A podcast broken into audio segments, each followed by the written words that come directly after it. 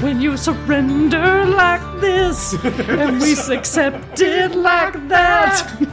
I die. see you trying to give your biscuit around, and I'm like, no, thank you.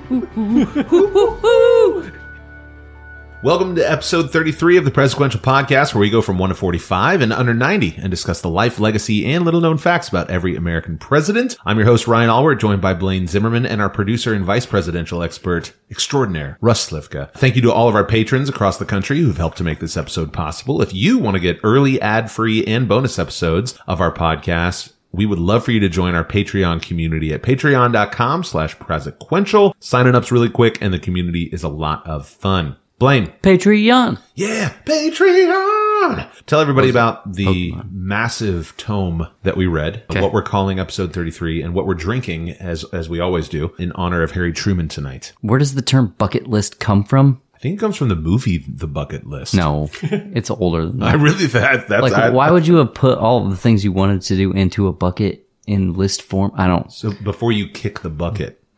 Oh, Is that where it comes That's from? where it be comes it. from. Is that something you learn on cruise ships? All I'm Nope. mean, I that do makes know that sense. they don't carry Titanic or the movie Poseidon on cruise ships. Oh, it's like that's you don't smart. watch the movie Flight on a plane. that is correct. All right, Blaine, take it away, buddy. This book is called Truman.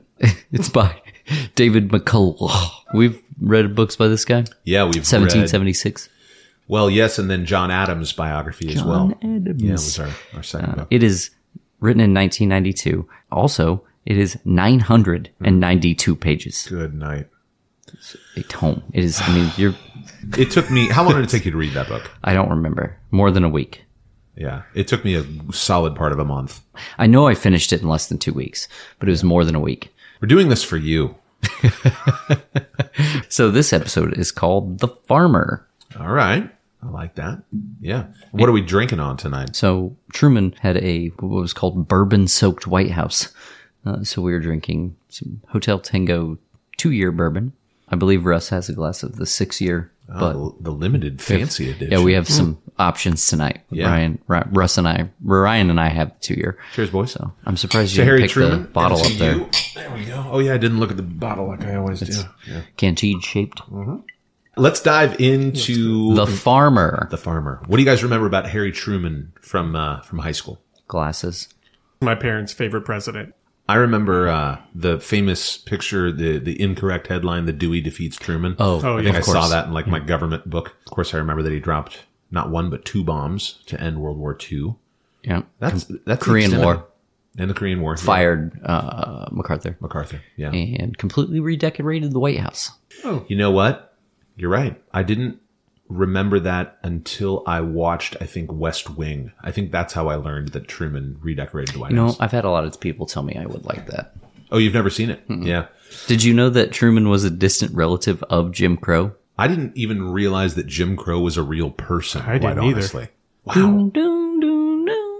A star just flew across my kitchen table. the more you know. Yeah.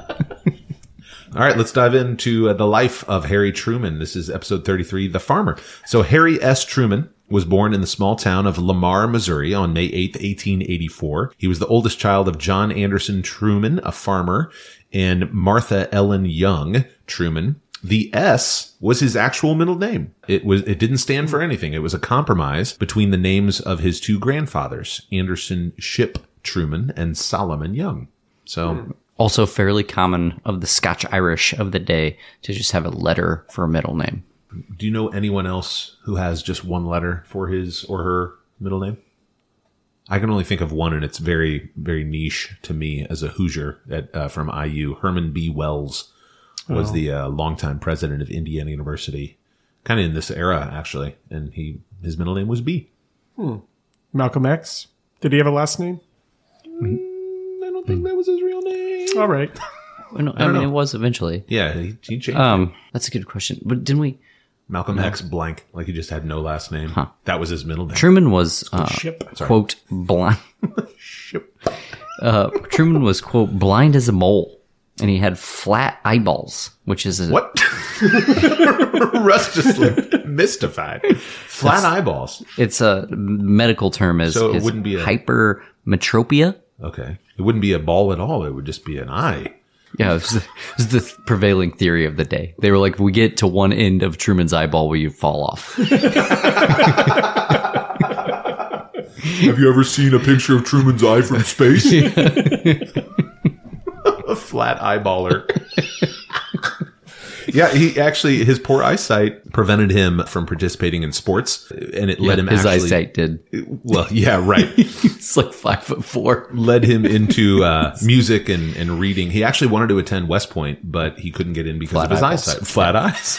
Wouldn't that be great if he had perfect vision, but his eyes were just flat? and they're like, sorry, buddy. Sorry, we need to up the cups.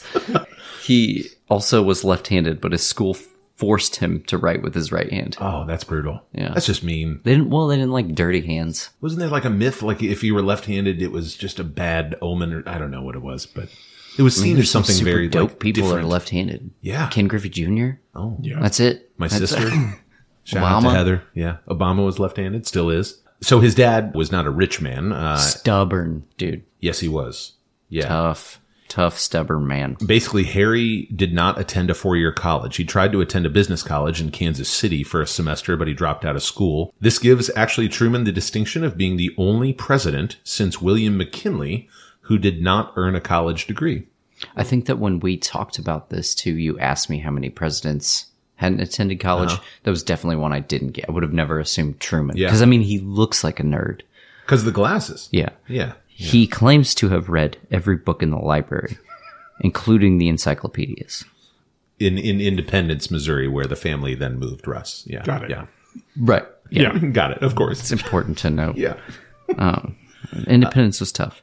After he couldn't get into West Point and he just started working for a bank, he did join the National Guard. correct I believe he's the only National Guardsman that became a president. oh cool I couldn't. yeah i know was uh w not in the air national guard i think in texas I think he was in the Air Reserves, air reserves okay which is different. All right. Let's back up. So when he was six, his parents moved to Independence, which, which we just mentioned. He, they moved there so he could attend the Presbyterian Church Sunday school. He didn't attend a conventional school until he was eight years old.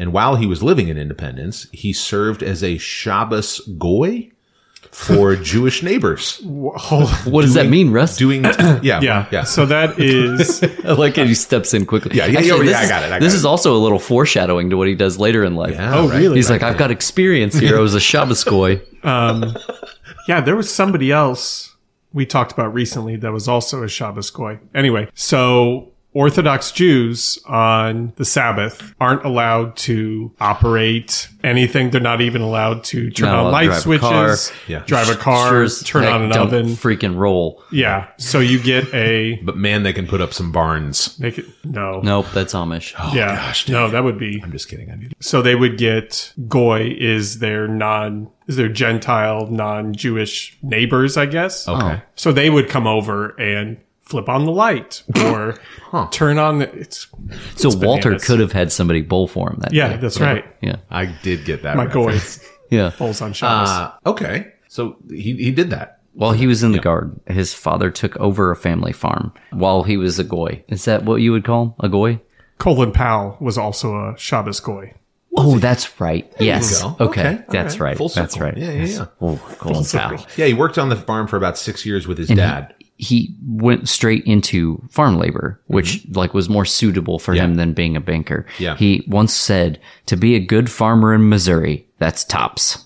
oh, My my great grandfather, all growing up, when people would say stuff that he didn't necessarily believe, would be like, "I'm from Missouri. You got to show me." ah, but Yeah.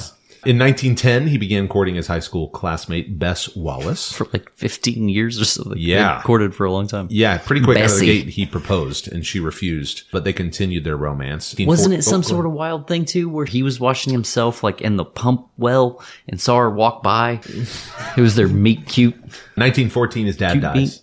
Cute me. Cute meat, Cute yeah. meat. His dad dies. He spends the next few years trying to earn a living as an owner and operator of a small mining company and as a partner in an oil business, but neither enterprise met with much success, which is some foreshadowing of Harry's overall success as a businessman before he came president. 1917, uh, we're on the brink of entering the Great War, otherwise known as World War One. He memorized the eye chart to pass his vision test I had that marked in my book to Oh. Yeah. make sure we brought up. Yeah, because he knew, hey, if I if I couldn't get into West Point, I still want to go fight. He's like, I got to memorize this. Thing. I've, I've seen people do that. yeah, I've literally seen people like because when you take the eye test, at least every time I have in the army, you're literally standing in line, and they'll have somebody like E F G L W Q. You'll hear a dude five guys back be like E F G L E F G. yeah. Now say it backwards.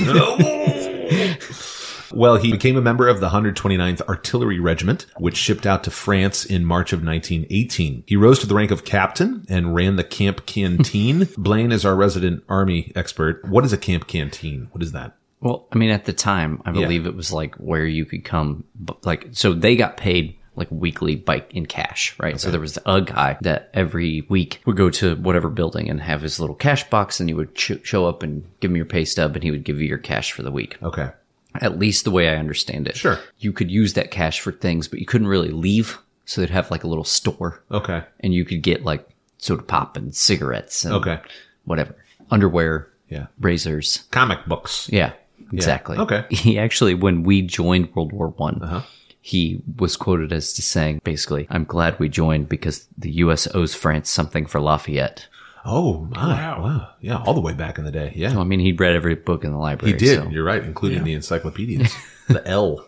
You got that one. Well, um, his soldiers in one battle began to flee during a sudden night attack by the Germans in August of 1918, but he succeeded in ordering his men to stay and fight using profanity. The men were so surprised to hear Truman use such language that they immediately obeyed him. I guess he didn't use it often. You're right. He was a mild mannered man. Yeah. And that was one of the things that I kind of took away from the book. I didn't take a whole bunch of notes about World War One, Mm-hmm. except for like his battery, artillery size, a regiment or a battalion would be considered a battery size, or maybe a company. I don't, I'm an infantry guy. I don't know all of that. All good. He only took three casualties, and they had some of the most heated artillery battles of the war. He understood, like, he was like very studious in understanding like Yeah. what his guns could do and couldn't do. That battle you're talking about was a torrential downpour, Yeah. and he understood how to like reinforce the ground so that the artillery would be accurate because when they shoot, they have such force Yeah. that they were like getting stuck Into the mud. Yeah. yeah. and he was literally like running around, like screaming orders at people. Yeah. Not the image that most people have of Truman. Right. May- Probably good to point out. Maybe his publicist could have done a better job. Yeah. Well, the 129th then fought for 47 straight days in the Argonne campaign through the fall of 1918. Well, I was going to say Argon. It definitely sounds like something that girl from high school Facebook messaged you about. Yeah. Do you want to join my Argon team?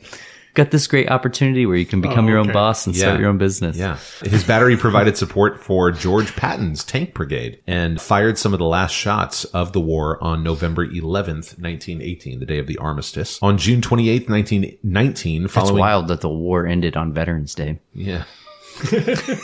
really good delivery. What a coincidence. right? Yeah. Oh, wow. He returned home June 28th, 1919 is when he married Bess, his longtime sweetheart in Independence, Missouri. A few months after the wedding, Truman and his friend from the war, Eddie Jacobson, remember that name, the son of an impoverished Lithuanian Jewish family, opened a haberdashery in Kansas City. It was a men's shop, like you buy hats and shirts and all that. Business was good to start out, but the shop couldn't survive the national economic downturn at the time and closed its doors in September of 22, leaving Truman in heavy debt and nearly bankrupt. He was elected as county court judge during the same year with the help of the Kansas City Democratic machine led by Tom Pendergast. I did put in there it was wild for a non lawyer to be named a judge. Yeah. but apparently this was like a pretty normal thing in the South. Yeah, and this was not necessarily a. It was more of a presiding judge. It was kind of like a city councilman sort of role. There was a legal aspect to it, but Truman was just kind of sitting there. Yeah. Uh, in early 24, Truman lost his reelection but welcomed his and Bess's first and only child, Mary Margaret Truman, in 1924. When he was a judge, he was told it would be good politics to join the Klan. So he paid $10 to join the Klan, Yeah, I remember reading this like six months ago. Uh, but he refused yeah. to say that he wouldn't hire Catholics. That was where he drew the line. okay, right there. And so they returned his ten dollars and said, "You're not welcome, sir." So like he Oh. would always he would tout, "I didn't join the Klan," but like he didn't go into like it wasn't because of this. It was because of the Catholic thing. Yeah. Like they're also white. He was kicked out of the Klan? He wasn't kicked out. He was never like formally accepted because he had like taken oath. Sure. and and the Catholic part he wasn't comfortable with. so they that were like, was the "Here's deal breaker." sir. Here's your." T-. It's also shocking that they weren't like, "We're keeping your ten bucks. Go away, nerd." Yeah. Like Yeah. that Tom Pendergast guy. He ran like everything in Kansas City. He really did. Yeah. he was he was basically this corrupt political boss, the, the, the Tammany Hall of Independence, Missouri, if you will. as we'll see, and maybe we will or we won't talk about it, so I'll just bring it up now. Truman did just a good enough job at keeping the guy at arm's length while also accepting his help. Correct. This is the one piece of his character I couldn't get a beat on. Did he accept this guy's shady help, Yeah. or did he really keep him at arm's length like he said he did? Yeah. Mm-hmm. And I would assume it's probably some sort of combination of both. Like Yeah. he used each one advantageously. for his goals. Yeah. Well, in 26, he won the job of presiding judge, again with the help of Pendergast, was reelected in 1930. In 34, he was elected to the Senate, uh, not the state Senate, but the U.S. Senate, and had a reputation in D.C. as the senator from Pendergast. Right, because most evidence shows that Pendergast was able to rig the ballot boxes. Oh. There was some, there was some Yeah. shady stuff going on. Yeah. Okay, so that answers your question. Well, but it's possible that Pendergast just decided this is the guy I want to win. I'm rigging the election without telling him. Unlikely, but possible. Yeah. He's over there reading books. He doesn't know any better. Yeah. So he served on It's some. like I won. There's like, I didn't campaign. Uh, he served on some pretty high profile committees when he was in the Senate, but largely was ignored by President Roosevelt, Franklin Roosevelt, and he had trouble getting calls returned from the White House. He did, however, help to design the Civil Aeronautics Act of 1938, which laid the groundwork for the growth of the airline industry and its safety regulations over the next four decades. Oh. Hmm. I did not know that about Harry Truman. I didn't either. Yeah. Was that okay? It, probably was. He was in one of those 992. definitely pages. missed stuff. I, I had a note. he was elected to a second term in the Senate in 1941 as the U.S. prepared for World War II. this is good foreshadowing. He had like a really furious last minute campaign for this, which we'll, we'll talk about again in the future. He had another win on a last minute furious campaign. FDR really hated him. He was against him. He didn't want him to be a senator. And, and he basically shared that hatred back to FDR by that point. They did not get along, which is interesting. Yep. He wrote one Missouri voter at the time. This is about 1941. Quote, we are facing a bunch of thugs and the only fury a thug understands is a gun and a bayonet. Again, something you may not think that Harry Truman would say, but he had some spit and vinegar in him. So when the Lend-Lease Act was proposed, he realized this is opening the door for massive corruption, both on the corporate and military side. for Explain the gross- Lend-Lease Act, if you will, to someone who may not know what that is. basically other countries we're making equipment for them and letting them borrow it and then paying it off over time lack of a better term is that probably the best way to describe it it's like we would make planes for switzerland or no that's of all the countries i could pick what was the one we talked about the last episode when they Yeah, the, the, the I wanna boat say wanted to that was um, leave It was FDR. portugal maybe Yeah. It's pr- so Portugal wants airplanes. Cool. Well, you don't have the materials. We'll make the airplanes for you. You pay us a little bit over time. Was it Argentina? Yes, I think it was yeah, yeah, yeah. Argentina. You want a ship? We'll build you a ship. You pay us in installments over time. Yeah. Don't go over your mileage. Um, and we'll it was the guy that basically called the bluff of the guy out in New York and was Carnegie, like, "These, these yeah. ships are going to leave." Right, Yeah. yeah. Yeah. Yeah.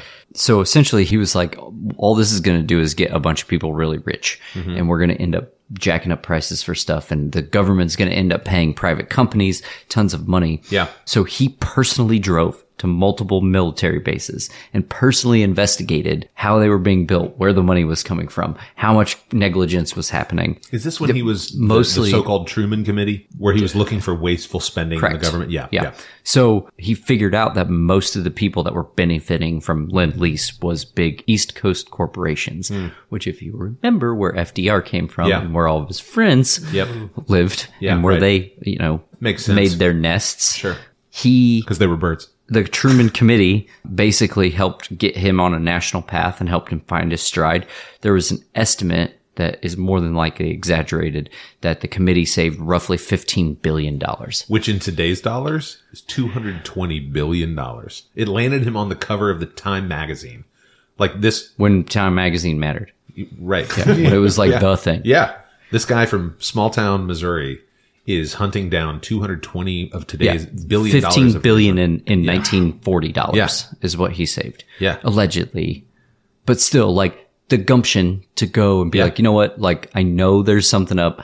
I'm just going to go figure it out. yeah. Yeah. Like, he didn't stand in front of a camera and complain about it. He was like, I'll go prove it. it's I'll fine. do I'll prove it. Yeah. Uh, in 1944, FDR dropped his sitting vice president, Henry Wallace, from the Democratic ticket in the upcoming general election. Truman became the consensus choice for the VP slot. He performed admirably during the campaign, and that ticket defeated Republican challengers Thomas Dewey and John Bricker by a comfortable margin. So it was known, like, while the FDR didn't like him, what they were doing was trying, they knew FDR wasn't going to live through this term. Yeah. So what they were doing was they were looking for the best candidate to lead the nation when FDR dies. Interestingly enough, the nation didn't know that FDR was not going to last that long. Well, they couldn't. We were in the middle of a war. I know, but what I'm saying, the way that FDR's health, the issues that Oh, he was because having they was hit kept- his wheelchair and they hit how bad. Yeah, yeah, Yeah. I got you. Yeah. And also, the media at the time was not. I mean, it's Very instantaneous. friendly. Yeah, I mean, it Very was- friendly. Yeah. So, But no, I, I will say, for whatever faults Roosevelt may have had, Yeah. to be able to put personal differences aside and be Yeah. like, this guy's the best choice Right. that we have to lead the country after I die. So let's go, a- even though I hate this tiny man, let's go ahead and put him in there. I don't even know if he's small. He just looks small. How tall was he again? I have no idea. He could be six two. We wouldn't know. He just looks tiny. Oh. he he strikes me as about He probably Five- is my size. five nine, give or take. So my size. I would Oh, guess he's like okay. five nine, a 5'9",, buck maybe like fifty. buck fifty. okay. So yeah. less than five nine is small is what we're saying here. No, I'm saying he looks small. Like pictures of him look small. Bespectacled five like nine. if I were to just if you showed me a picture of Truman, I'd be like five four one twenty. like that's him. Well, he had been vice president for eighty two days when FDR died on April twelfth, nineteen forty five. do you have his quote when he found out? I, well, let me tell the story first. Okay. So he's headed to House Speaker Sam Rayburn's house for a drink after work, and he receives an urgent message to go immediately to the White House, where Eleanor Roosevelt told him that her husband died. Truman asked her if there was anything he could do for her. She replied, "Quote: Is there anything we can do for you? For you are the one in trouble now." Uh, Blaine, what was the quote that you had that Harry Truman said that when he found out that FDR died? So when he got the call to go to the White House at once, because FDR just died, his initial reaction was Jesus Christ and General Jackson. General Jackson was his was his hero actually. Stonewall. Stonewall. No, I thought it. Oh, was it? I thought it was Andrew Jackson that was his. It was Stonewall Jackson. Uh, maybe. I mean, his mom, we'll talk about it. Jesus but his- Christ, and General Jackson. we'll talk about it. But Yeah. well, he, his mom was a big Confederate person. Yes. And Confederates love Stonewall Jackson. Which happens in Love Missouri. I Stonewall mean, Jackson. Uh-huh. Missouri was, you know, we talked about that in the Grant episode where Grant was pro Union and his in laws were very much uh, pro South. Yes, Confederate sympathizers absolutely love Stonewall Jackson. They Yeah. point to his his great character. You know, they ignore you know the slave part, and they're like, "But he was a good Christian man." he also used to like randomly lift his left arm when he was in battle, and he would suck on lemons. He's a weird dude. Sucked on lemons? oh yeah, all the time. Yeah, Stonewall Jackson, not cool. Was he not You killed want by a his real own hero, William Tecumseh Sherman? Yeah, baby. He's a real hero. Yeah, March to the Sea. Love that guy. just for everyone's FYI, like I got it recently, got a new office at work, and the very first thing I did was put a framed picture of William Tecumseh Sherman on my desk facing outwards. like Grizzly Yeah. Sherman as well. it's it's like if you've ever seen Parks and Rec, Ron Swanson's uh, Claymore mine. Yeah. that's my William Sherman is my Claymore mine on my. I desk. love in Parks and Rec that uh, Ron Swanson also has a framed picture of bacon, eggs, and sausage links. Well, Oh, you on know his why? It's because he used to have Bob Knight up there, and Bob Knight's people called and said they didn't want him up there. Oh, okay. All right. In the first like two or three seasons, Bob Knight was up there. Interesting. Uh, So anyway, so anyway, it- yeah. either way, I, I mean, it would make sense to me that it could be Andrew Jackson or Stonewall Jackson, Yeah. but I think knowing his his family, it was probably Stonewall Jackson. So Chief Justice Harlan Stone, who was a Coolidge appointee, administered the oath of office in the cabinet room of the White House to the college dropout, Great War veteran, and former haberdasher from Missouri, who was now the 33rd president of the United States. On that note, let's take a break. Yeah. You're going to hear from one of our fantastic sponsors. You're listening to episode 33 The Farmer, the Presequential Podcast. Facing the transition out of the military is rarely easy. It doesn't help that the staggering number of options you're faced with can be overwhelming. But there's a light at the end of that tunnel for all veterans, and that light shines brightest here in Indiana. Lucrative careers in fast growing industries are plentiful. Housing costs are amongst the lowest in the nation, and you can live in the country while being less than an hour from a world class city. At InVets, we're showing veterans how to translate the valuable skills they've learned to the civilian world while connecting them with careers they can be proud of so they can lead fulfilling, purposeful lives. Go to InVets, that's I N V E T S dot org. Create a profile to learn more about Indiana communities, browse the current open job openings in these communities, and receive your free shirt. That's InVets, I N V E T S dot org.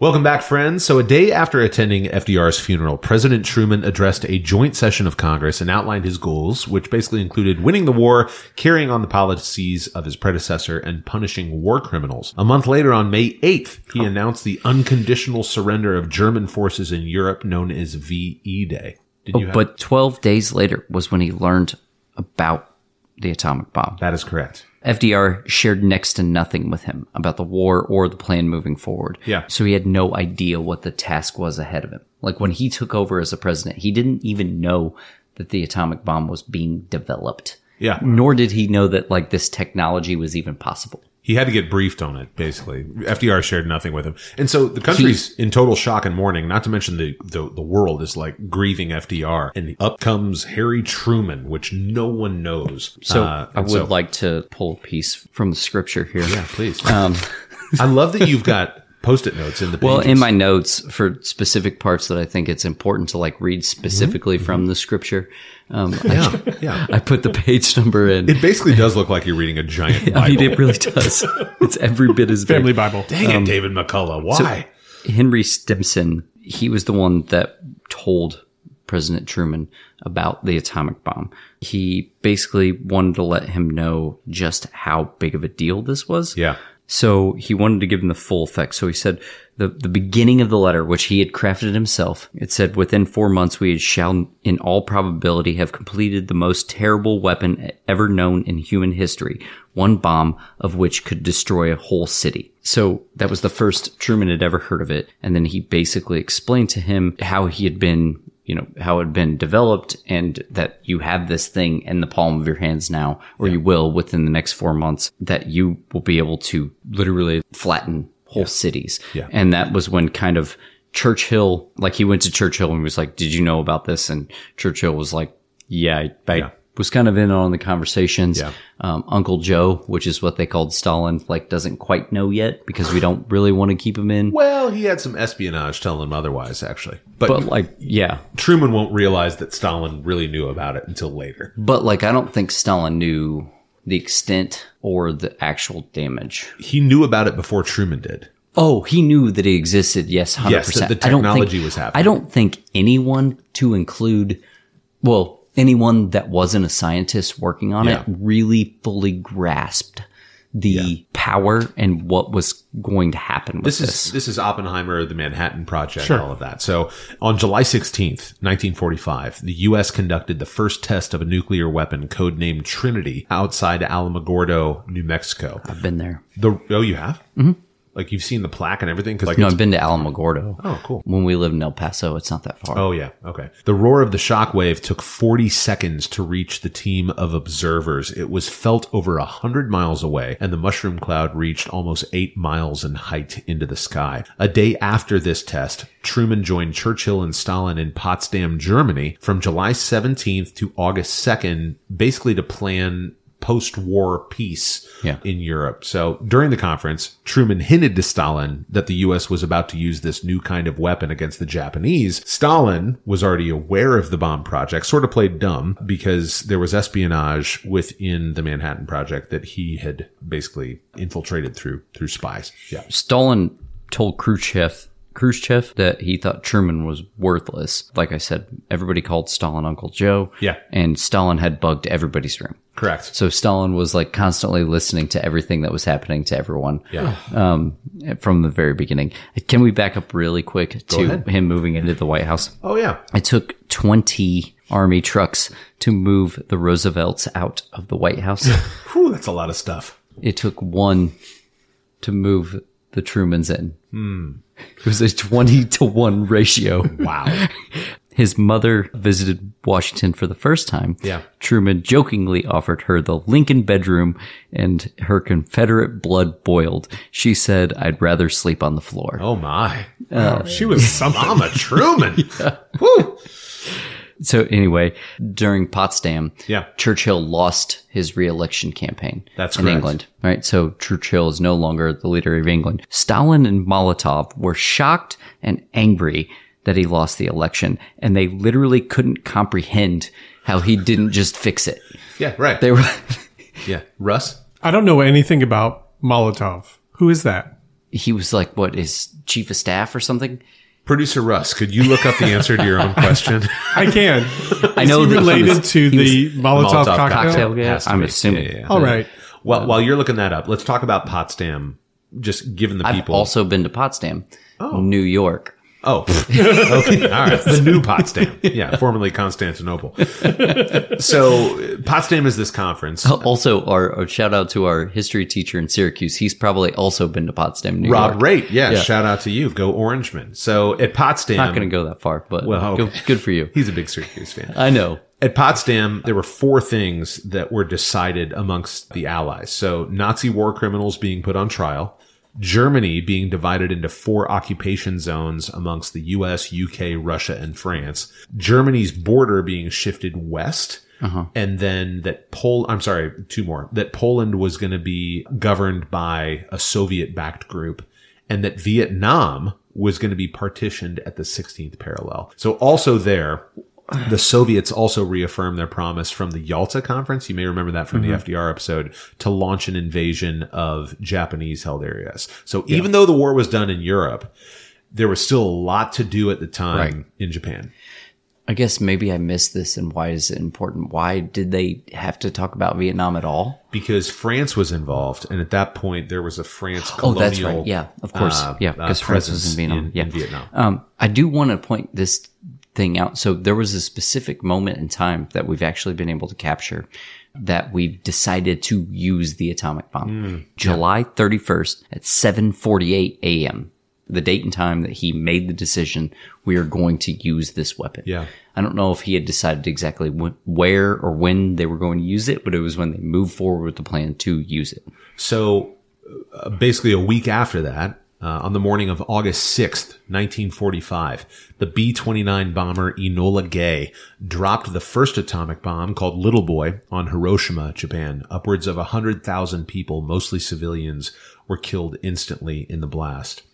hearing no word from the Japanese government, which was basically in deep negotiations about whether to surrender or not, Truman let the U.S. military proceed with its plans to drop a second atomic bomb two days later. On August 8th, the B 29 bomber Boxcar dropped the second atomic bomb, Fat Man, on Nagasaki. So this was actually plan B of the second bomb. Right. Plan one, or plan A rather, was to drop the bomb on Kokura, but it was found to be obscured by clouds and smoke from the raids that were going on. There were like 250 B 29 raids the previous day. So there's too much smoke. They can't say it. They're like, hey, we can't drop it on Kokura. Let's do backup plan Nagasaki. So this was interesting. The Mitsubishi plant that manufactured the torpedoes that were used by the Japanese in Pearl Harbor was destroyed on that day in Nagasaki. I thought that was an interesting, somewhat bookend to Pearl Harbor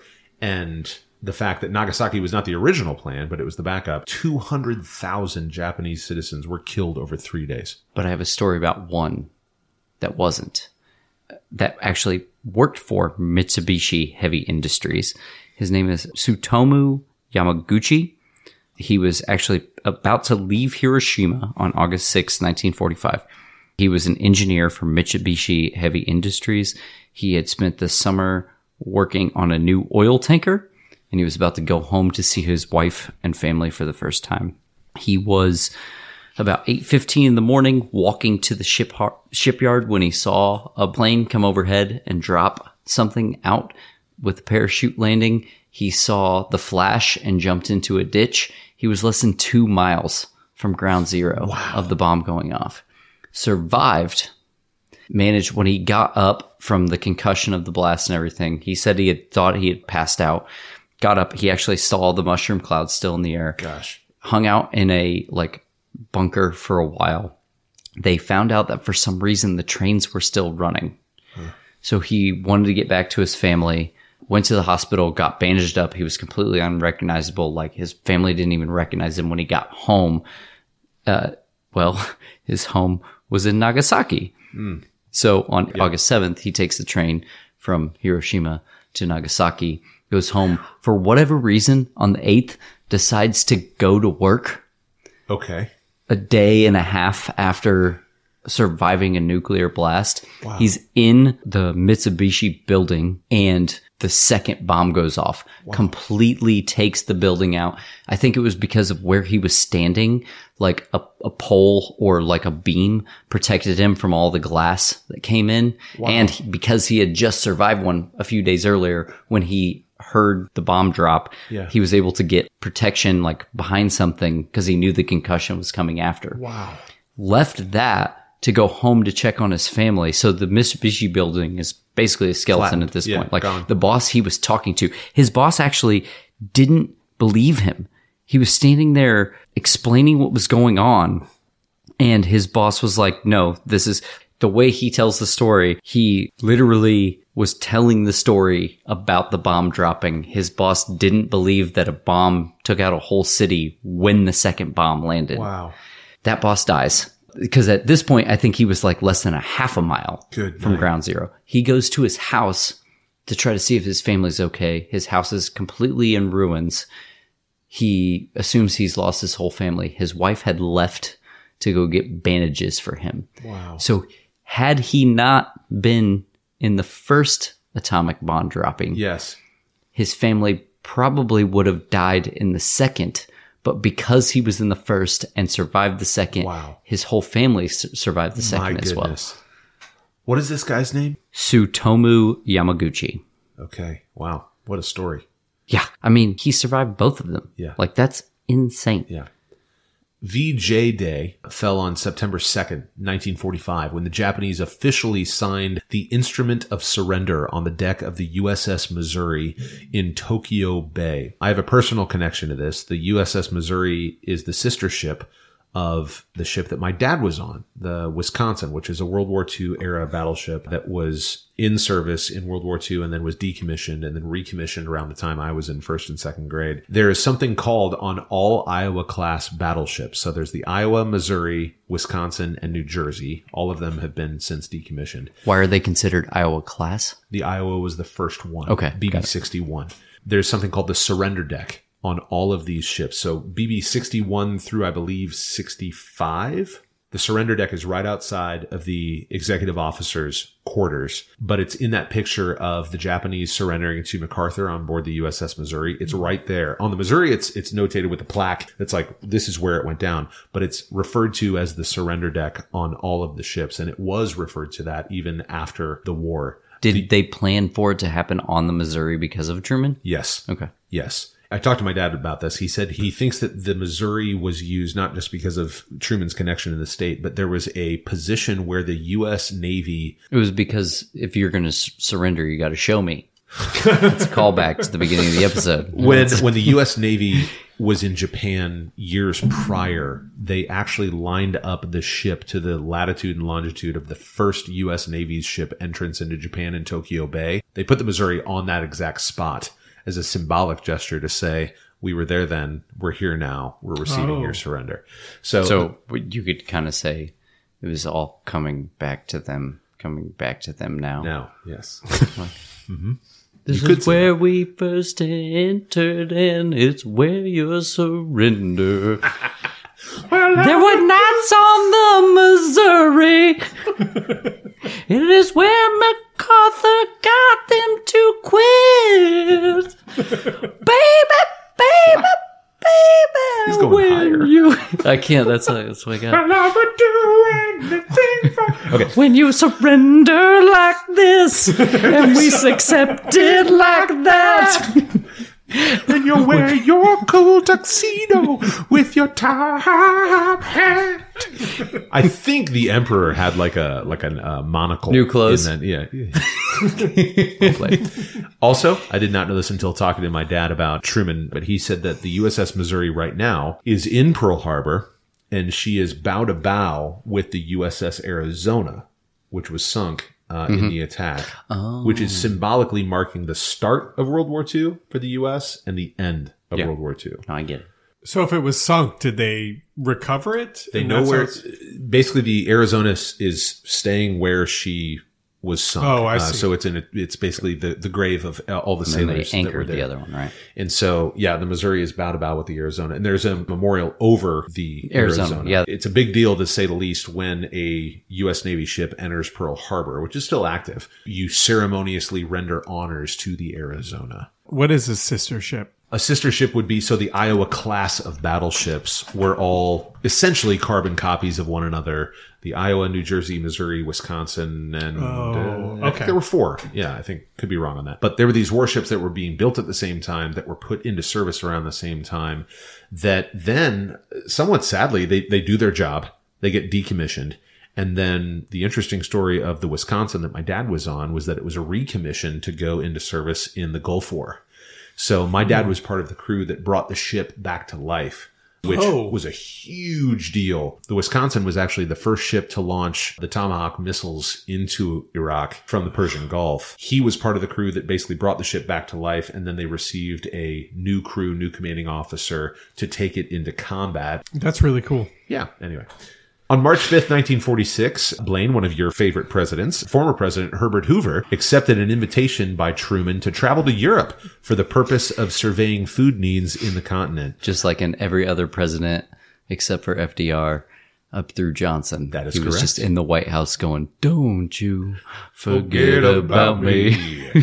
the two met in the White House in late May of 45. I'm Important sorry, to 40 note, he had not back been back in the White House since he left because FDR hated him so Correct. much. I think it was 46, I believe, when they first met in the White House. So it was the first time that Hoover had entered the building in 12 years. Truman later appointed Hoover honorary chairman of the Famine Emergency Committee, a role which sent him across the globe to basically get rations for the needy and homeless, which And if you're- probably didn't have anybody more qualified for if that. you're Hoover Hoover, you're born for that job.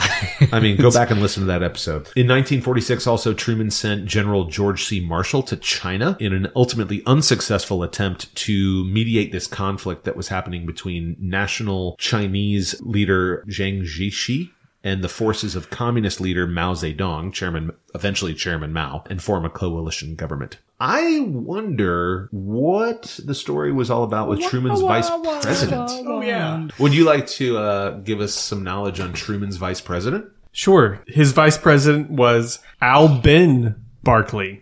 A L B E N. was his- I've been vice president.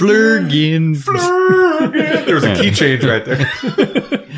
There's always a key change when it goes from you to me. Oh, Yeah. He was originally Willie Barkley, and he changed his name to his middle name, which was Albin Barkley. Weird. Huh. Yeah. Maybe it was mom's maiden name.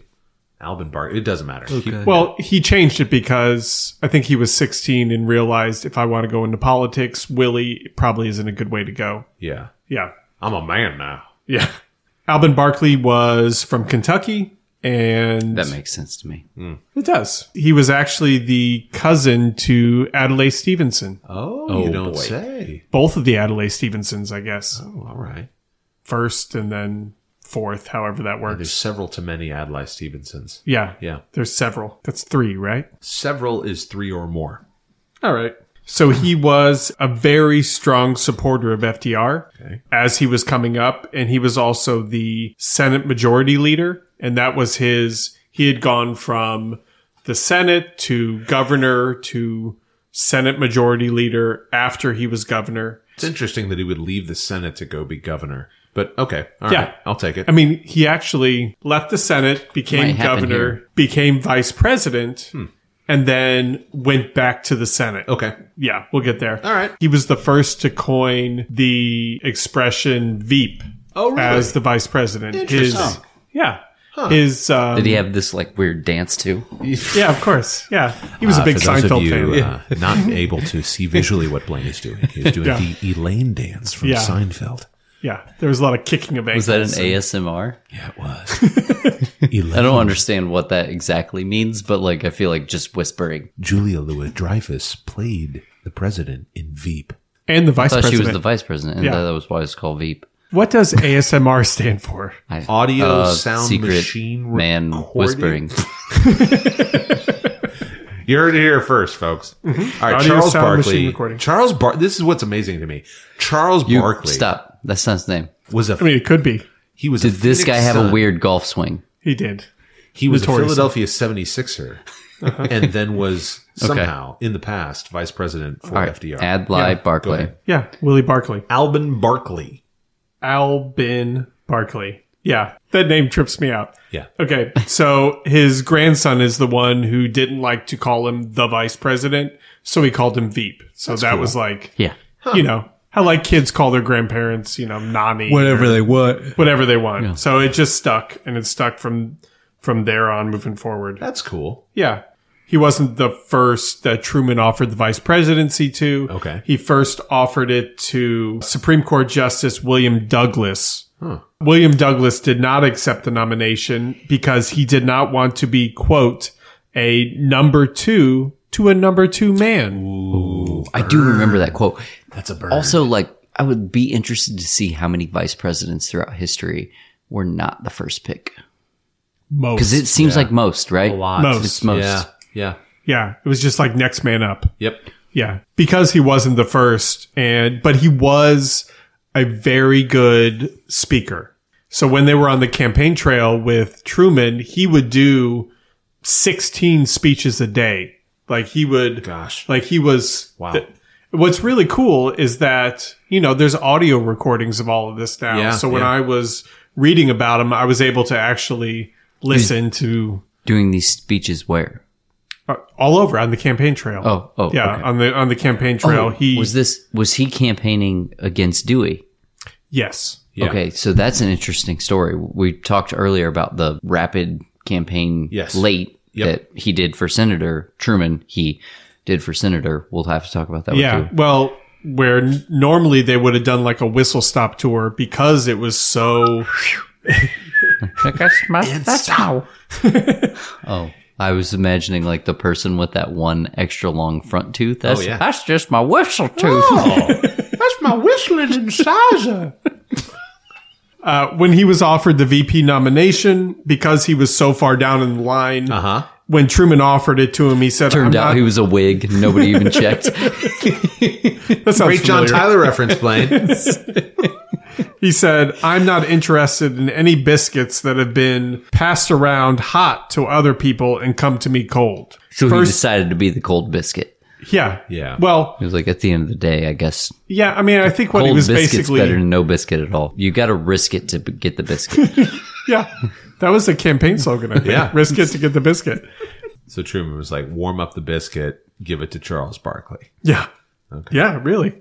Pass the rock. and he was like, I remember when, I remember when I had a warm biscuit. When you offered it to so many people. Russ, how did Alvin Bark? Hey, Russ, how did Alvin Barkley die? he died the way he lived, Ryan. Okay. They chose nine people to die before him. Yeah. Yeah. yeah, yeah, yeah. He- Actually, after he was VP, he went back to Kentucky and ran for Senate again and won. Good night. State Senate? Yes. He was a Kentucky state senator. wow, that is a step down. He was That is a step down. Yes, it really is. And he he considered himself a junior senator at that point, Wow. which ties in to the way he died. What? So he was Oh. at Lee University at a mock convention because home of the uh, the fighting cold biscuits. yeah, the fine cold biscuits, as There's everyone knows. actually an Indiana current tie to Lee University. What's that? Uh, there's a kid that went to Mount Vernon High School. Oh, yeah. uh, like was a relatively mediocre runner in high school. He's like won multiple national championships for Lee University. Just broke a four minute mile last weekend. Do you know who couldn't have broke a four minute mile record? Uh, definitely old Colt Biscuit over Alvin here. Barkley. Albin Cole Biscuit Barkley. Why is that? Yeah, because when he was at this mock convention at Lee University, he was referencing how he had basically become a junior senator again and didn't want his senior status. He wanted to sit kind of in the back row with the junior senators. Hmm. He said, for I would rather be a servant in the house of the Lord than sit in the seats of the mighty. So basically saying, I want to be back That's there with actually- the junior senators rather than in the White House. And when he Gentile said that, and this is recorded, I heard the audio, he collapsed and died of a heart attack. like immediately after he said it, he had a massive heart attack and died at 79 years old. Wow. wow. The Lord was like, I hear you, Albin. He said, "It is time to taketh away." Yeah. Enjoy this cold biscuit. Yeah. Oh, man. That's wow. I'm really glad at there are certain presidents that I'm really glad I paid no attention to the vice president at all. Mm-hmm. This is one of them. It's got to be all of them. Never heard of Albin. No, Barkley. because some of the vice presidents become presidents. Oh, that's true. Yeah, yeah. Russ, thank you Mm-hmm. for the dedication you take. outstanding. Uh, we've almost read 15,000 pages. You read maybe eight on Albin Barkley, and we greatly appreciate If it. that. So it's 1947, and Truman's popularity is uh, is waning. The Republicans are using this midterm 32%. election, yeah, this midterm election slogan of "To air is Truman," uh, and they basically win control of the House and Hey, Senate. two true man. and so he's in the latter half of his presidency, and it's not looking good. Uh, the economy crumbled. Yep, Uh, there were uh, inflation is through the roof. tons of strikes.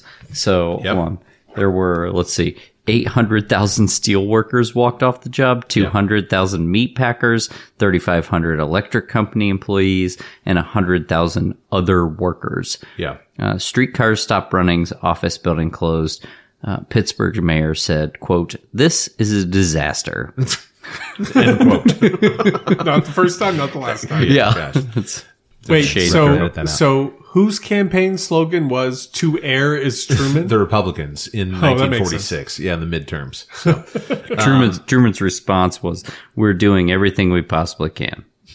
oh, Okay, all right, that just instills confidence in me. Thanks, Hank. So, in 1947, Secretary of State George Marshall announces this multi-billion dollar aid program for Europe, which became known as the Marshall Plan, which was all about getting political and economic stability in Europe, along with basically trying to help the suffering populations of Europe under communism. Truman became the first president in 1947 to address the NAACP that same summer. Speaking to a crowd of 10,000, Truman declared that, quote, the only limit to an American's achievement should be his ability, his industry, and his character. Around this time, 1947, was when McCarthyism was not yet in full swing, but anti-communism was. The House of Un-American Activities. The HUAC, originally formed in 1938, was originally formed to investigate Nazi propaganda, but it basically then went swung the other way and yeah. tried to investigate, you know, Hollywood. A famous member of that committee, Blaine, was McCarthy? Richard Nixon. Oh, well, I stand by my statement.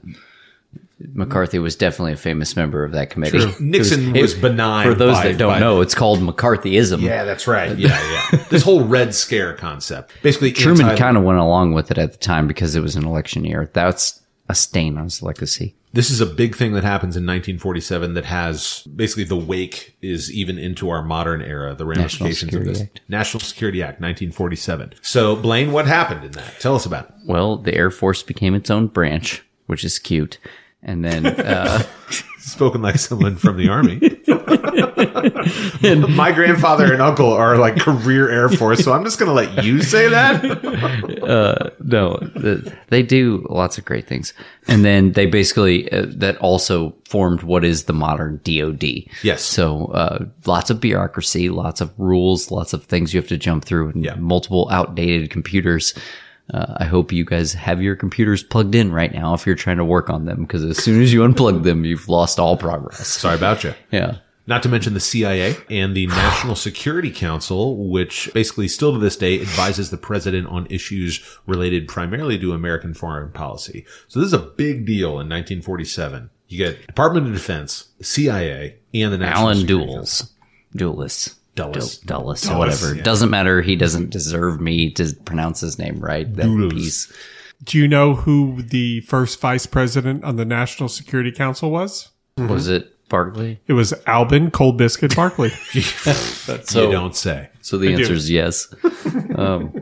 Blaine, did anything else happen in 1947? His daughter became a professional singer. Fans loved her. Like, I think, I don't know why. Critics did not. And he actually wrote like an actual letter to one of the critics. Let me find it here. Um, oh, here we go. This is First fantastic. of all, what page is this on? Uh, 829. I hate life. so this dude Hume wrote this letter or wrote an article. He was Yes. doing his job, is what he he was, was a doing. music like he critic. was a music critic. He was Yeah. doing his job. Douglas Hume. and the president wrote him a letter that said, Mr. Hume, I've just read your lousy review of Margaret's concert, which, side note, of course his daughter's name was Margaret. Yeah. It's a very 19. I've come to the conclusion that you are a frustrated old man. Hume was 34. Oh. Who wishes he could have been successful. When you write such poppycock as was in the back section of the paper you work for, it shows conclusively that you're off the beam and at least four of your ulcers are at work. Wow. Someday I hope to meet you. When that happens, you'll need a new nose, a lot of beefsteak for black eyes, and perhaps a supporter below. Oh, my. Westbrook Pegler, a gutter snipe, is a gentleman alongside you. I hope you'll accept that statement as a worse insult than a reflection on your ancestry. Um, so he threatened someone in writing as acting sitting president. He was like, I'm going to kick you in the Because, balls. because he said, Your daughter's a bad singer. What's a gutter snipe? I don't know what a gutter snipe is, but I know that Douglas Hume must have been shaking in his boots to get that from President Truman. yeah, shaking, like from laughter. Right. Yeah. go A ahead. gutter snipe No, it- is a scruffy and badly behaved child who spends most of their time on the street. oh. okay. All right. I do have a question about 1948 for you, Russ. Oh boy. 1940 May 14th, is big. 1948. Yep, you see yep, where yep. I'm going with this? Was the date that Harry S. Truman officially recognized Israel as a country. Okay. Your thoughts As our, as our, I should as a say, if resident you're just expert now, on Israel if you're just now pulling up Harry Truman's episode, this is the first one you've listened to. Russ is, from Israel. I'm not from Israel. Russ is Jewish. I am. Uh, that's great. That's great. And you know what? After that, it just worked out great. Russ specifically told me before this he didn't want to talk about it. So naturally, we asked him about his thoughts. yeah. No, that's super cool. Yeah. so Dewey and Warren seemed like an unbeatable ticket. Oh, hold actually, on, hold at on, one point hold his on. daughter's piano caused the floor to collapse, uh, collapsing on his own bathroom. He had to sleep in the Lincoln bedroom while it was fixed, which caused the entire remodel of the White House. It was a complete gutted the White House, and they reinforced everything with like steel beams and just made it what it is today. So if you have been to the White House since you've been alive, since I'm assuming zero people listening to this have been to the White House pre Harry Truman, you you have Harry Truman to thank for what you saw. Yes, Harry Truman also caught a lot of flack at the time, but he was responsible for the White House balcony. Uh, Oh yeah, yeah, the White House balcony that you've seen that most recently President Trump was squinting at the eclipse from. He looked right at it. He Relax. looked right at it. Looked right at it. Also in 1948, NATO was formed to counter Soviet power between the United States, Canada, and a lot of Western Europe. In 1948, West Germany is eventually formed in 1949, but uh, summer of 1948, the US, England, and France are each occupying a zone of Germany. So that is happening at the time. Do you remember Eddie Jacobson, Harry Truman's war buddy who he had a haberdashery? Yeah, with? you- okay. Yeah. you told us to put a pin in it. we So did. Eddie Jacobson, as you may recall, Haberdashery, family of Lithuanian immigrant Jews. correct?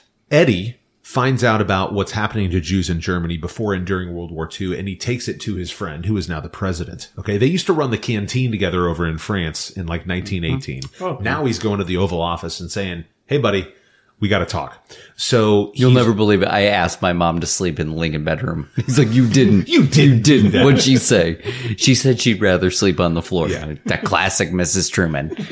Okay, so Eddie is learning about the post war reports of the Holocaust, and he talks with Truman about how to help the Jewish people. He visits him on March 13th, 1948, at the White House, and he persuades the president to meet with Zionist leader Dr. Chaim Weissman Truman had become really irritated with a lot of lobbying that was happening from Zionists. And he said, I don't want to hear from any other spokesman. But Jacobson, his old war buddy, reminds him, he says, quote, your hero is Andrew Jackson. I have a hero too. He's the greatest Jew alive.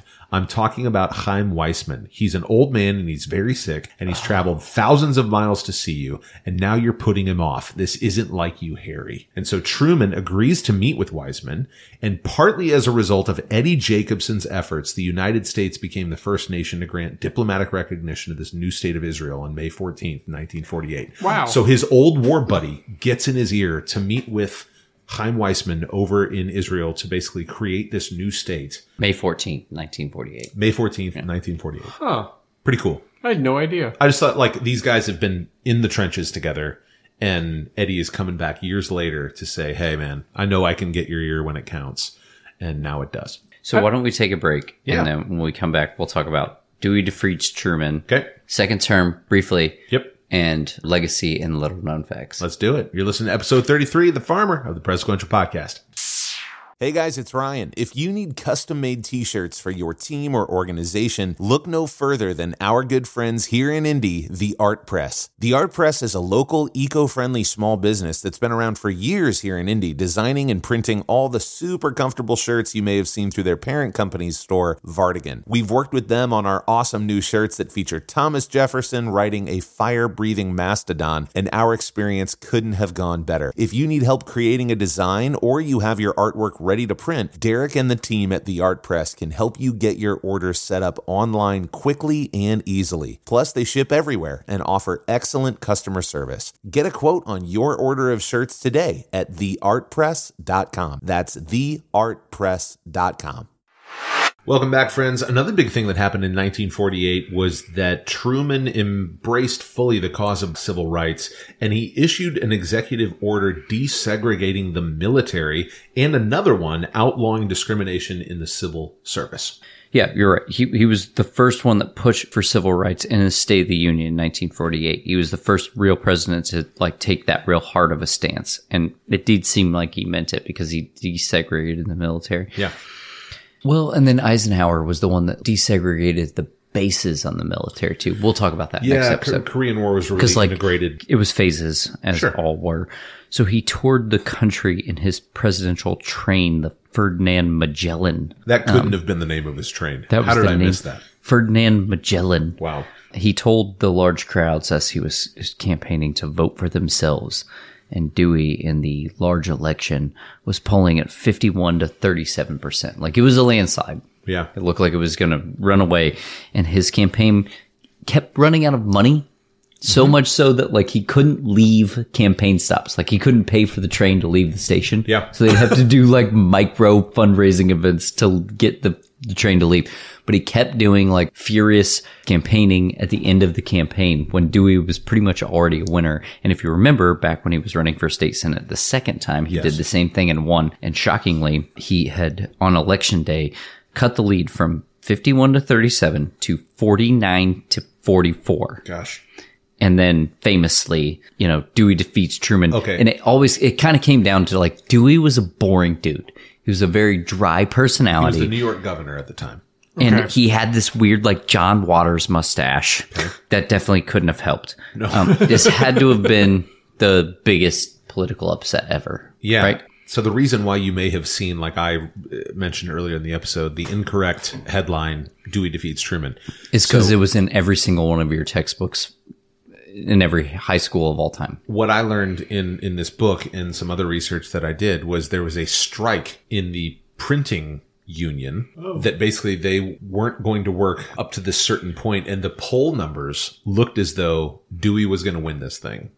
So they're like, we're going to stop working for a while. We got to go to press with this. So let's print it. What had happened was Truman ended up winning this election and all these papers are out there and he gets handed one. Uh, and he's like, I'll hold it up. I'll hold up anything. I and he held up does Missouri salute- for years. Yeah. He does have a, a pretty bleep eating grin on his face in that picture when he's holding that newspaper up. So, Wouldn't you? Of course. of course, take that. Small guy from Missouri. Haberdasher. Yeah. Yeah. Haberdasher defeats Money Man. Where was Dewey from? New York? He's got to be from New York. Yeah. He's a And his running mate was from California. I know that.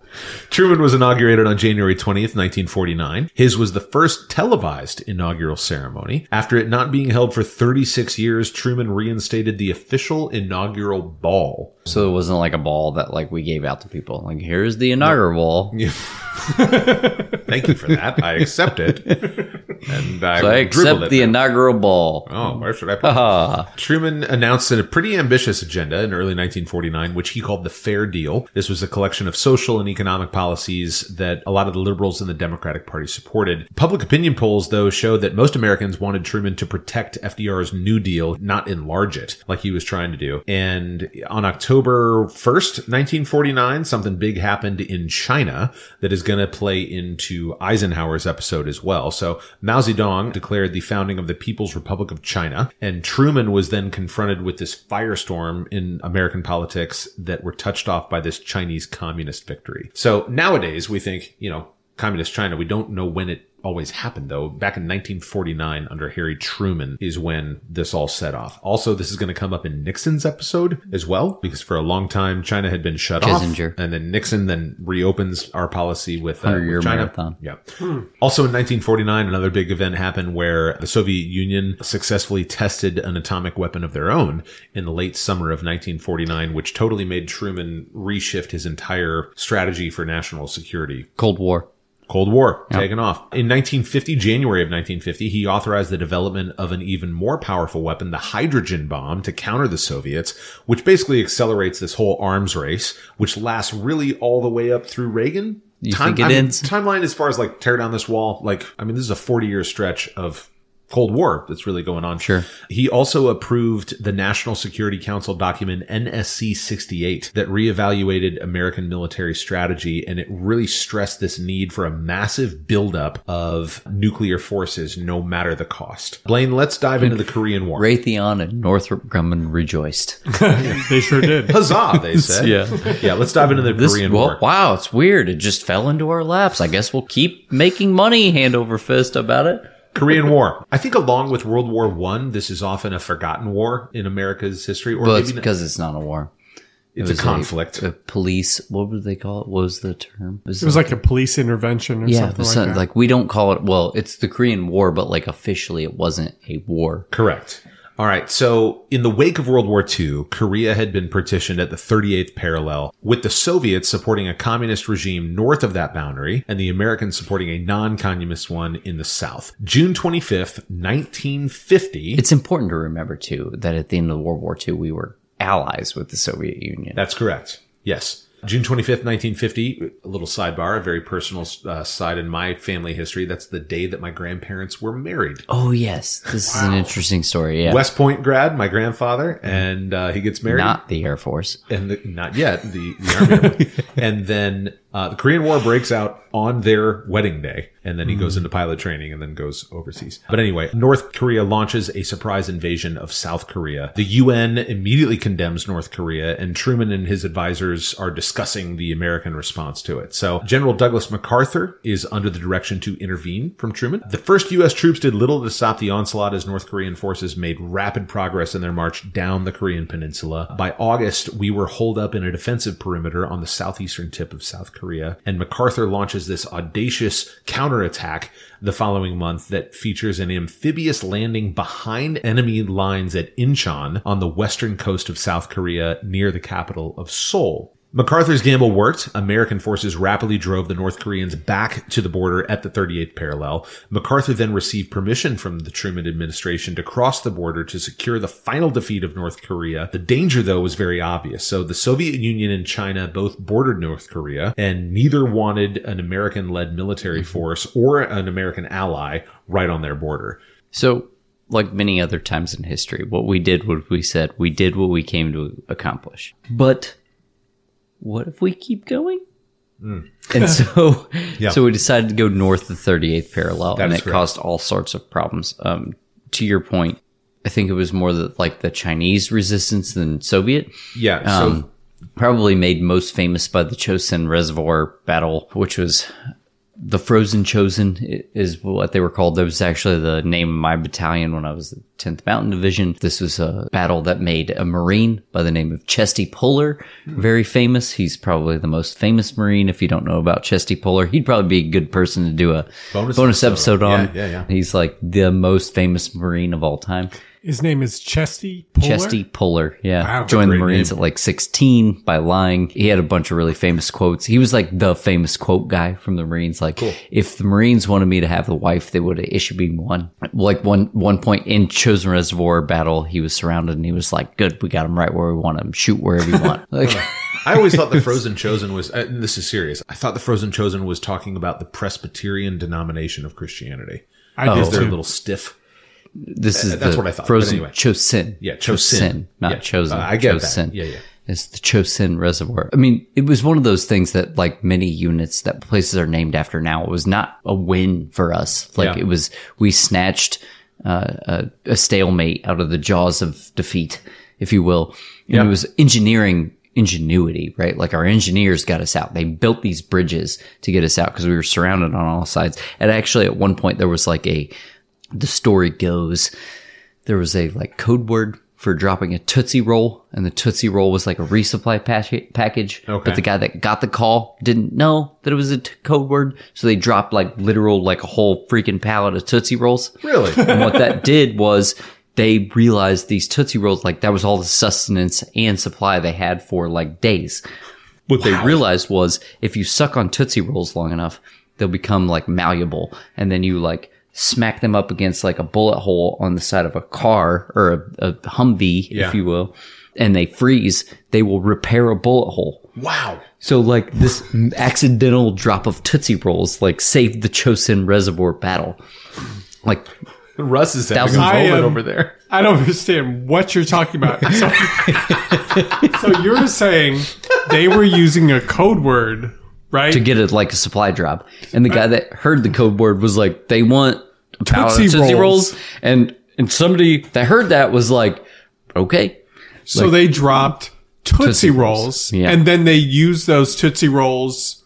To like repair like bullet wounds, to repair bullet holes in the sides of vehicles, like as sustenance. Like, cause if, like, cause they were frozen solid. So they would have to suck on them for a long time to get them, like, to be able to chew them. Sure. Yeah. Sure. Sure. Wow. Sure. Naturally. that is crazy. Um, So anyway, the Frozen Chosen uh, is probably the most famous battle post Incheon Okay. of the Korean War. Um, definitely not a win, but shows a lot of American ingenuity and Yeah. like as much as the Marines and the infantry, as much as we'd love to take credit for that, the engineers won that battle. Good for you, engineers! You built those bridges. They figured out how like because the Chinese came in and blew every bridge out. We were stuck. in Yeah. this basic like frozen island and the engineers figured out how to build like with whatever was around like bridges to get tanks out of this place that's awesome. that's insane yeah, the Chinese ended the battle in late November. A huge counterattack. russ I, sorry, I, I can't wrap my head around the fact so you looked that it up and i'm Tootsie right Rolls. How Tootsie Rolls accidentally saved Marines during the war. I don't. see you I can't wrap my head around it. There you go. There you go. Continue. Also, just want to recognize my late grandfather's service as a pilot in the Korean War. After General MacArthur publicly challenged Truman's military smart. strategy in the spring of 1951. wake island Yeah. So- Truman, Truman fires McCarthy. because partially because of this Wake Island encounter. So we're kind of at the end of the, the Korean War. If you remember going all the way back to the Civil War, Sure. like MacArthur has very historic ties Yes. to the his, American uh, would military. that have been his grandfather? I think it was yes, it was his grandfather was the one that put the flag up, Up at the hill. Rocket Chickamauga. Yeah, I right? think it was Chickamauga. Yeah. either way. Sure. this dude, his whole life, he's like Arthur MacArthur. That was that guy. Arthur Yeah, MacArthur. yeah, yeah. yeah. Douglas is like the if Lieutenant Dan were successful. Okay. Right? So, like when you remember in Forrest Sure. Gump, they Yeah. see the Lieutenant Gan- Dan ancestors die in Yes. the Revolutionary War and the Civil Yes. War. Like that's MacArthur. but- and you but- took that from me. God. yeah. MacArthur did it successfully and he basically as as Evelyn Fox would say got too big for his britches. And when Truman Mm. Fox being your- my great grandmother. Oh. There she is. Uh, when Truman came to visit, he met him on the flight line. What was he going to do? Was he Mm-hmm. going to show up late so the president would have to wait for him? He didn't do that. He showed up on time. He was early, even he was waiting, but he was in like dirty clothes. I got the book. So What Truman's page is this? uh, 802. We actually went back. By the way, uh, just friendly reminder: you're welcome for all the reading that we're doing. As Truman stepped from the plane and came down the ramp, MacArthur stood waiting at the bottom with every appearance of warmth and friendliness, while onlookers noticed that the general failed to salute the president. And though Truman seems to have been somewhat put out by MacArthur's attire, his open neck shirt, his greasy ham and eggs cap, the greeting between them was extremely cordial. However, narrator, but it was not extremely cordial. Basically, Truman took this as a huge slight. Like, Yeah. you didn't salute the president, and he was wearing, from the best terms I can put it, he was wearing field gear when he should have been in formal gear. Got it. The distinction between a dress uniform and like your your ACUs, like what we call ACUs, your normal duty uniform, like what ACU, what's that stand for? army combat uniform. so like the thing you would see me in at a normal time, like the camo pajamas, for lack of a better term. But I have two sets of those. I have a set of those for when I'm going to be like in the office or at garrison, as we would call it. Like, and then I have another set for the field. So there's a field uniform. It's dirtier. Your hat's dirtier. Like It's more comfortable. Like you know you're not going to need to be formal. Sure. And then there's a office uniform where like maybe you're going to have to talk to somebody or be in a meeting, but you're not in your dress uniform. He kind of went out of his way to make sure he was in his field uniform for the Mm. president to say like, "Hey, I don't have to do anything for you." Yeah. That was the beginning and the end for MacArthur. Yeah. And when you get that kind of like arrogance about you, like you probably are going to get fired. Yeah. Like, Yeah. what'd you expect, bro? You got it coming. I did not know that Truman survived an assassination attempt. Oh, Torresola and Yes. Oscar Colazo, That's right. Good pronunciation. Puerto Rican nationalist, That's right? correct. Yeah. November Grisalo. 1st, 1950. Yeah. Grisalo, Torresolo, and Oscar Colazo. So while the White House was renovated, like you mentioned earlier, Blaine, these two Puerto Rican nationals storm the Blair house where the Trumans were staying at the time. Terrasola and a policeman died in the gunfight, and Colazzo was arrested and sentenced to death. However, Truman commuted his sentence, and in 1979, President Jimmy Carter freed him from prison. It's like a real Sirhan Sirhan situation. Yeah. Here we go, 1951 and 1952. We're getting through it. Okay. Okay. We're keeping keeping this train on the tracks. Tootsie Rolls. Uh, Um, so ar- Was I mostly right? you were absolutely right. It is the craziest thing I've ever read. I love. Can we keep that in there? That like uh, I was Yes. just doing that off memory, and That- you just looked it up, and like I'm Yeah. shocked I got it all right. It is crazy. I just wonder, like, from the code word misunderstanding to a pallet or a giant amount of tootsie rolls. Like, where do you get? Well, and, like how many, How many steps people- is it between the misunderstanding and the one guy people go- loading it up? Like somebody's going, actually, that's just a code word, guys. Like we needed to get him medical supplies and all this." Nobody said that. Yeah. Everybody said, yeah, the candy. this is Where the hell do we get Crazy. tootsie rolls? I don't know, but You we know, gotta get pallet 'em. of 'em. We gotta get them.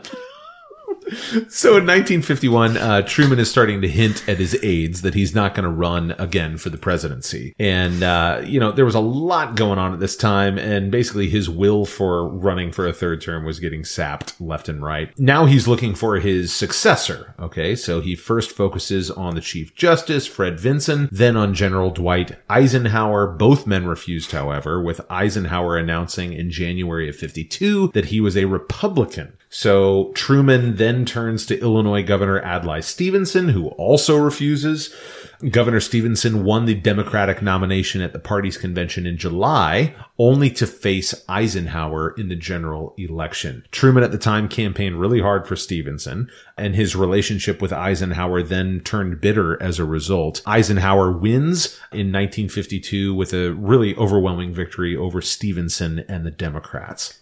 Fun story. He ordered Eisenhower's son John home from Korea. So This he is could really attend cool. the inauguration. Yeah. And for those of you that have listened to every episode, you might remember John Eisenhower as the writer of the book of Zachary Taylor. That's right. Oh, that's, that's right. cool. Yeah, yeah, yeah. So, So he- it's a reverse theophany. Yes. It's an awful. Oh, You're not from that I had totally forgotten about that. You're right. So John Eisenhower at the time is serving over in Korea, and the president uh, Harry Truman at the time wants his son to be able to see his dad inaugurated in D.C. And I don't. So once again, puts personal preference aside and says, "Hey, your son should be able to see this, and I have the power to make that happen." how did that get communicated to John? And did John know that the president was pulling strings? Yes, but Dwight didn't. Oh, Okay. Dwight wouldn't have wanted that to happen. Correct. And I don't think John wanted it to happen, but it was one of those like, hey, my dad's becoming president. Like, that's the type Yeah. of thing I need to go home for. If if you were in John's unit, would you have been like, "All right, man, you got to go home"? 100%. Yeah, yeah. You got to go do this. Hun- buddy. yeah, Yeah. yeah. Yeah. Oh, your dad's becoming, pr- please leave. Also, like, we don't ever want to see you again because you're probably going to be a giant.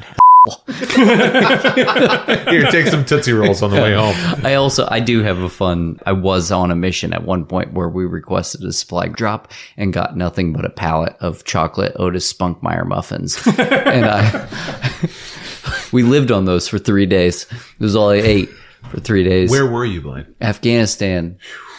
Why Otis Spunkmeyer muffins? Well, um, that was I don't. that- They had the contract. I don't fucking know the. I can't eat Otis Spunkmeyer muffins to this day. Yeah. I have a son named Otis. Oddly enough, um, Is that But- why? No, no, it's not why. it was supposed to be like 48 hour mission. It turned into like a 96 hour mission. So we needed to just get a quick supply drop. We were like, drop us some MREs or whatever.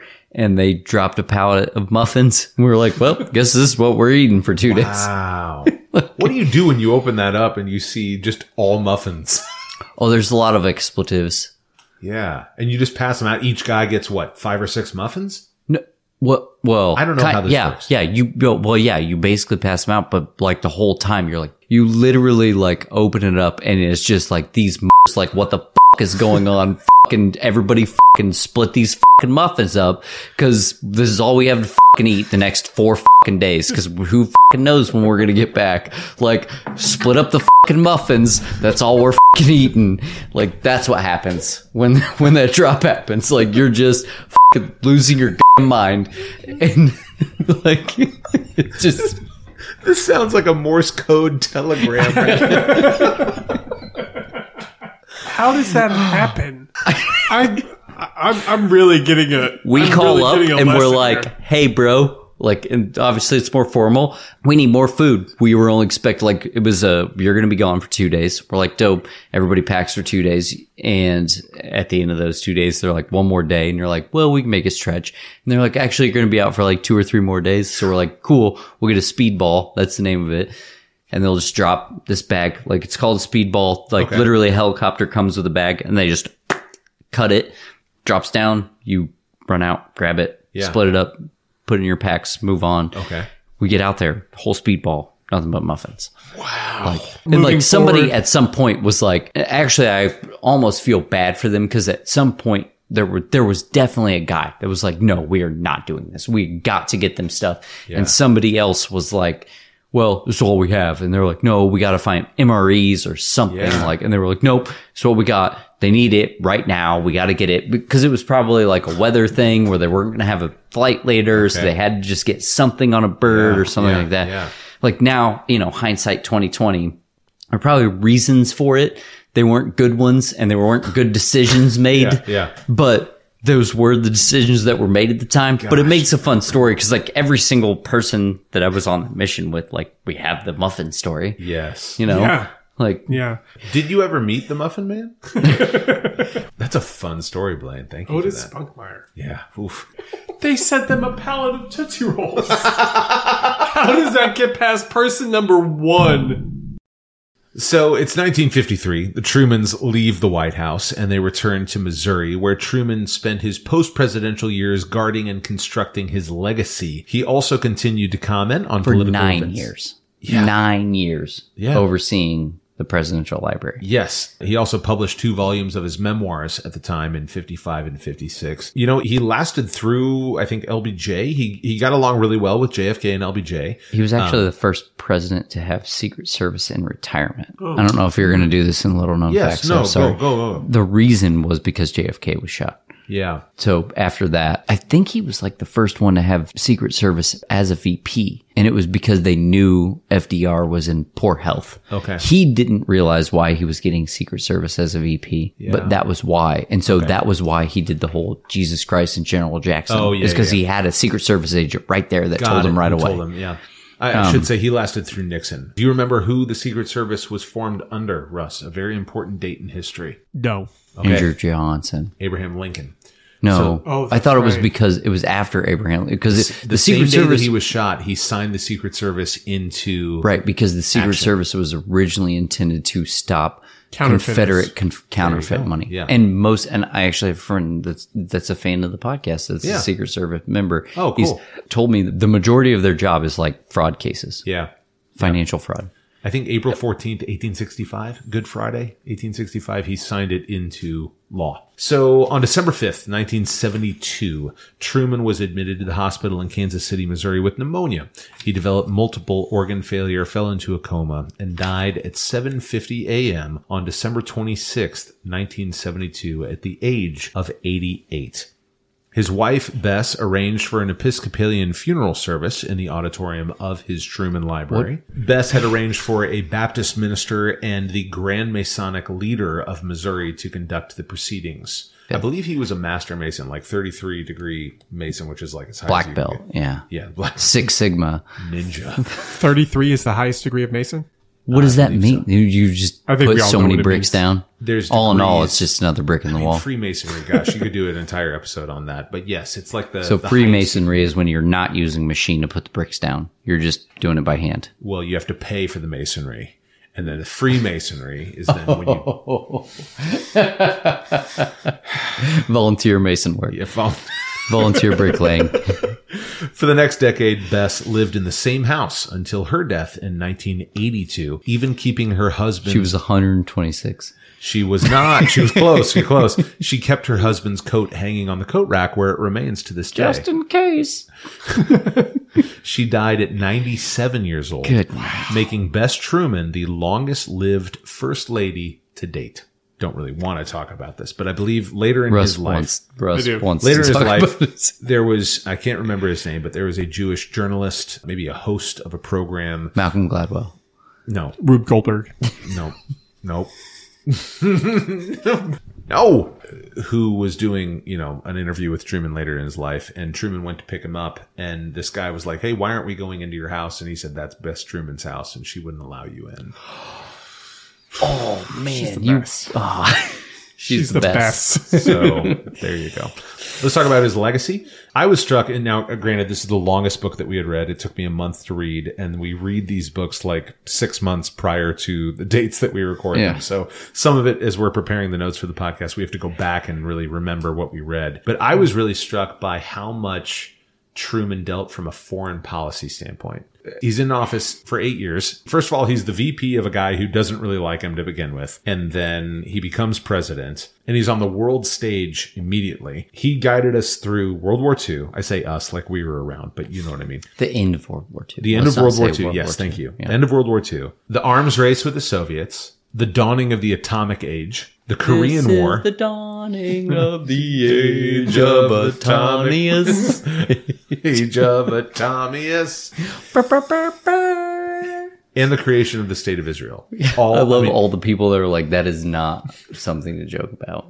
Like, we weren't joking. We were just making a new song. Yeah. We've had, we've had a couple bourbons in honor of Harry Truman, and you know the ends of these episodes get a little loose. He also died when the nation was consumed with Vietnam and Watergate. His death brought this new wave of fascination with Harry Truman's political career. So it's the mid 1970s, and he kind of becomes this political folk hero in America. He's basically synonymous with like integrity character. I get when, it. When basically everything in the White House at the time of his death is Mm-hmm. nothing like that.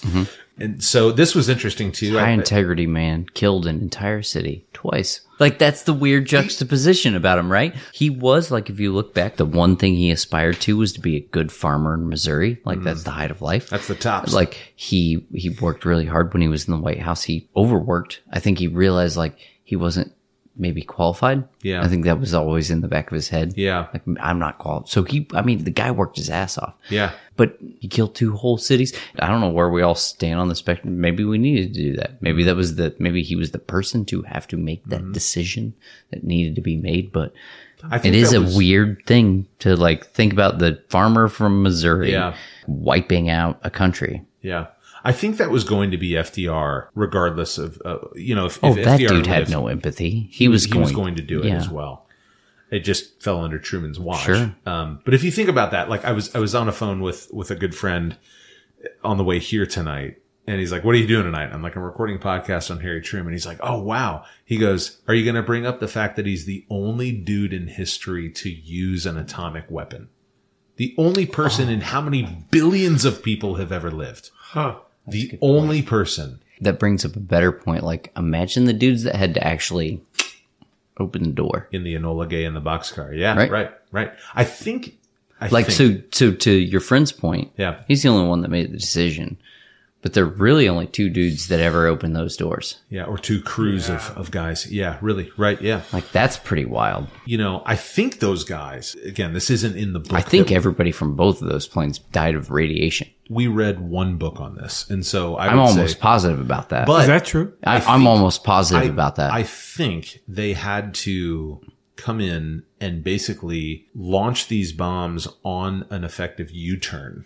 Right, because they had to get the hell out of there. But I think they all still had super radiation poisoning. Although this one dude that survived both of them, like he lived till like 1997, or may- maybe even like later than that. Unreal.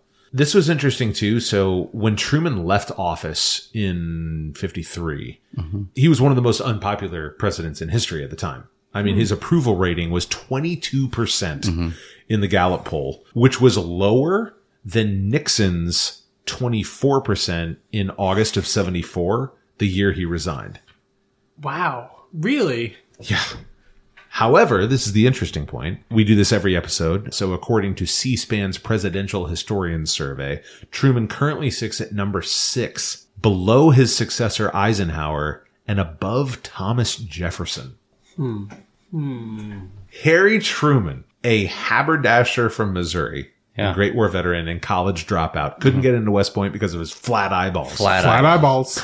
He's a flat eye author is ranked by a group of presidential historians who are higher. like the dudes that are considered the guys to make the list. they could write the books that we read higher, rank Yeah. him higher than the author of the Declaration of Independence. We do this every episode. If you're just now listening to Truman, which we realize, you know, now that we're entering the now the I mean, literally the second half of the 20th century with his presidency, you might just be joining the podcast journey right now in this episode. But we have a wealth of episodes behind us. It's about to get fun. I mean, it It has is. been fun before, but boy, it is getting more and more fun. Like, here's the heating thing about, well, here's the thing from FDR on, there's no more boring presidents. Yeah, Like, right. there are some presidents that we had to make it work. Yeah. And I feel like, you know, to our credit, we did. We did. Like, we made Taft work. We made Franklin Pierce work. Yeah, Millard Fillmore. Millard We no longer have to do that. No, We no, no, are no. riding on their coattails, not the other way around. Like, you're welcome, Franklin Pierce. We Yes. made you seem cool. All right. We don't have to do that anymore. Now we just get to provide the jokes and, you know, the songs that we translate. What we did is we saved the best for last. Sometimes the snow comes down and And that's what we did. We saved the best for last. did, we but- saved the best for season three. Hold Did on. you wait, know? Wait, wait, wait, wait. Hold on. Before we do that, we Okay. do this every episode. Oh. Harry Truman is the reason the United States of America. Dot, dot, dot. Let's go. Russ, what you got? I mean, blew up two cities. Okay. All right. Hey-oh. Hey-oh. Wow. That's tough. Well, is the reason that we have like that one picture in every textbook. Okay. Dewey Like- defeats Truman. Yeah, Oh yeah. yeah. Like every yeah. single Yeah. like anybody that paid half of Sure, attention sure. in high school knows Harry Truman was a president. They don't know half the presidents. They know Harry Truman was on because Dewey defeats Truman. Fake news. Yeah, yeah. Yeah. I'm gonna go because we have the CIA because of Truman. we have an integrated Alan military. Dole. Oh, I hate that guy. Integrated military. That's big. We also all have to watch pre-flight safety videos due to Harry Truman. That's good. See, with the stuff like the integrated military and things Yeah. like like I could feel like that would have happened almost no matter what person was in that position. Yeah, yeah, The pre-flight safety video. yeah. fair. You you win this round, Mister Alward. All right, it's time for our favorite part of this podcast, the little known facts section. All right, here we go. Ready? Did you know? Did you know that the 129th Field Artillery Regiment to this day is designated as Truman's own in recognition of his service as commander of its D battery during the Great War? World War One. That's pretty cool. So a lot of units are have like a specific name or you know something like Truman's Own or something like that chosen and based on their most famous battle and Yeah. based on what we know about that battle in the mud and stuff like that makes sense that we would Yeah. name one Rocket Chickamauga that's Mm-hmm. the name of one of them I know, Russ, you still really want some regiment to be called the, the Tootsie Roll. The Tootsie Roll. Tootsie Roll. Let me see that Tootsie Roll. now is bomb let me see you Tootsie Roll Roll. Soon after he was elected president, the editors of the Chicago Style Manual informed President Truman that omitting a period after his middle name was MLA. improper grammar and a Mm-hmm. bad example for America's youth. so this is like the APA MLA battle Sure, Like, sure. also cite your sources it's last name then first name then comma then also indent the second line Wait, wait, wait. Hey, by the way, every college professor ever, none of that stuff matters. No, from that Sorry. moment on, President Truman signed his name Harry S. Period Truman, or put all the letters in his name together as Harry S. Truman, like put it all As together. a like Harry S. Truman. screw you. Yeah. What? Good for Yeah. him. Yeah. Good for him. Yeah, we mentioned earlier he was a high-ranking Freemason, one of 14 presidents who belonged to that order. May I list off the others? Or- Yes. No. Washington, Monroe, Jackson, Polk, Buchanan, Andrew Johnson, Garfield McKinley, T.R., ya boy Blaine, Taft, Harding, FDR, and Ford. Oh. Yeah, there you go. So no Freemasons since Ford. That we know of. There must have been Well, they're behind everything, actually, and they're the reason why they're in power. No, that's not the Freemasons. 33. Yeah, 33. A two lane bowling alley was installed in the White House in 47 as a birthday gift to President Truman. On his first roll, he knocked down seven pins. Wait, I have a poster did I feel of like Richard that was Nixon. Nixon? Well, because there's Oh, 'cause because there's of a the, picture. Big Lebowski. That's why all right. I have that poster in my house. Yep. He's bowling on Harry Truman's bowling alley. Yep. Uh, Truman often heard phantom knocks on the door when he was working. he thought the on- White House was haunted. Yeah. So he would he would be working on speeches in the White House. He would hear knocks on the door, and he thought that they were Lincoln's ghost. So his daughter said her father actually wished Lincoln and other dead presidents would drop by. Quote, he said, I'm sure they're here. I won't lock my doors or bar them if any of the old coots in the pictures want to come out of their frames for a friendly chat. In 1945, Truman wrote a letter to Bess that said, the floors pop and the drapes move back and forth. I can just imagine old Andy and Teddy having an argument over Franklin. Oh, they definitely would. hundred percent. Yeah. Yeah. he was not a fan of his home state's official song, the Missouri Waltz. He hated it. Quote, it's a ragtime song. And if you let me say what I think, I don't give a damn about it. But I can't say it out loud because it's the song of Missouri. It's as bad as the Star Spangled Banner as, as- as far as music is concerned. It's amazing. It's amazing. We had a president say that out loud. Shots fired. When Truman visited Disneyland in 1957, he refused to ride the Dumbo ride because he didn't want to be seen riding in the symbol of the GOP. Uh, when LBJ signed Medicare into law in 1965, Harry and Bess Truman were the first senior citizens to receive Medicare cards. Of course they were. Number, Oh. number One and number two? one and yeah. two, Nah. presented to them by Johnson at the Truman Library. All right. Since That's 1986, just a, a great example of like we did this thing for the elderly, but the first people that get it are these rich people. these guys. It's Yeah. Since 1986, Truman the Tiger has been the official mascot of the University of Missouri, the athletic programs there. Oh. yeah. Just Name Truman? E holding up the bottom of the SEC. Just hold it up. Tigers, not often native to Missouri that we know. Not of. often. Oh, The Missouri Tigers were a group of armed vigilantes in Columbia, Missouri, who protected the courthouse from roaming bandits in the 1850s. What? It was the name of a group of vigilantes who were protecting the town from these bandits because Missouri at the time, somewhat of a frontier John Brown. Mm-hmm. state, you know. Yeah. going into Kansas from Missouri. Missouri Tigers. There you go. Oh. Okay. That's why they're the Tigers, and their mascot's name is Truman. Speaking of Tigers, Truman once said, Within the first few months, I discovered that being a president is like riding a tiger. A man has to keep on riding or be swallowed. He Man rode a tiger. Right? He did. Oh. Uh, Producer Russ, could you look up what was the name of He Man's tiger, please? His daughter inspired a Wesley Snipes movie. Passenger 57. Nope. Always better black.